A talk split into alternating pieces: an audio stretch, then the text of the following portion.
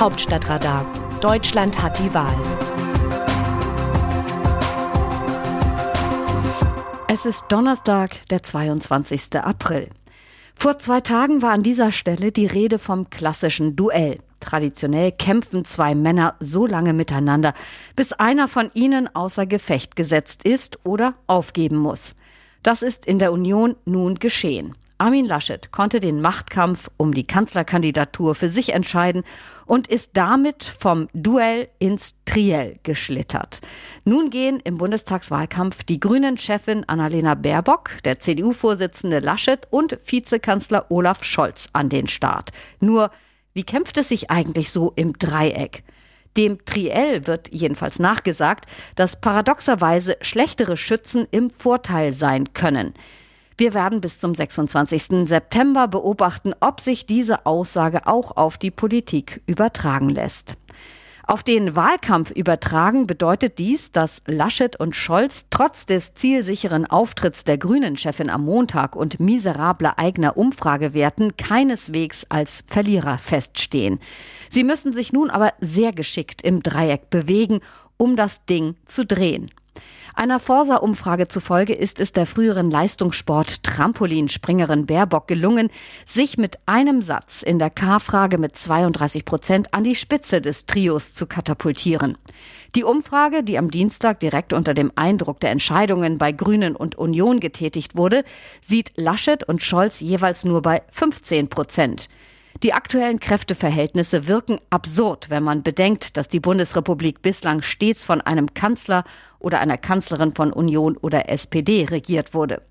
Nun könnte man achselzuckend sagen, in vielen anderen europäischen Ländern ergeht es den Volksparteien nicht besser. Sie werden entweder von den Populisten rechts überholt oder von neuen Demokratiebewegungen überflügelt.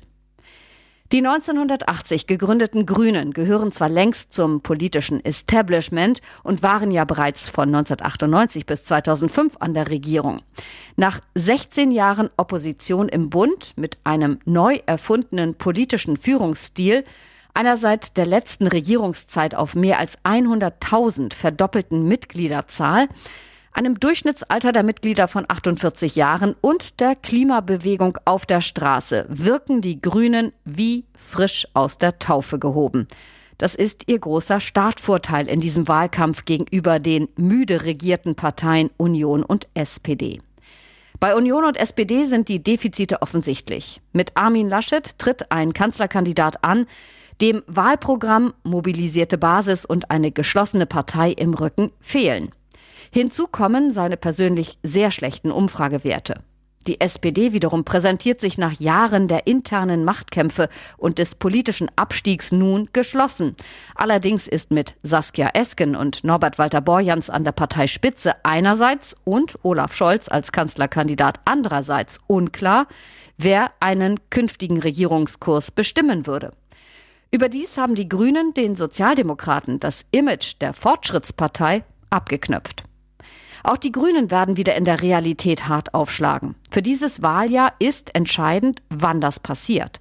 Werden sie sich schon im Wahlkampf programmatisch verheddern und Debatten von der Fallhöhe eines Veggie Days lostreten? Oder wird Robert Habeck doch irgendwann seinem Frust nachgeben, weil er nicht Kanzlerkandidat geworden ist? Aktuell präsentieren sich die Grünen so diszipliniert und kontrolliert, dass sie gute Chancen haben, ihr blitzsauberes Image bis zum Tag der Bundestagswahl zu retten. Dann kommt das Erwachen mit Koalitionsverhandlungen, Postenpoker und Regierung. Aus dem Wörterbuch. Politsprech Deutsch. Markus Söder war erkennbar der Kandidat der Herzen. Markus Blume, CSU-Generalsekretär. Dieser Spruch von Blume zum Rückzug im Kampf um die Kanzlerkandidatur hat das Zeug, zum geflügelten Wort zu werden. Eben dies dürfte der CSU-Generalsekretär auch beabsichtigt haben. Man wird sich dank dieser Aussage noch Jahre daran erinnern, dass die CSU Söder für den besseren Kanzlerkandidaten hielt. Im Fall einer Niederlage Laschets bei der Bundestagswahl dürfte der Satz seine Dynamik entfalten. Der Spruch entlarvt auch, dass sich die CSU-Führung im Machtkampf um die Kanzlerkandidatur mit der CDU-Basis verbündet und einen Keil in die Schwesterpartei getrieben hat. Diese 8 Worte sind unglaublich vielschichtig. In ihnen schwingt auch die große persönliche Enttäuschung des Generalsekretärs mit, dass die Pläne von Söder und ihm nicht aufgegangen sind, der CSU die Kanzlerkandidatur der Union zu verschaffen.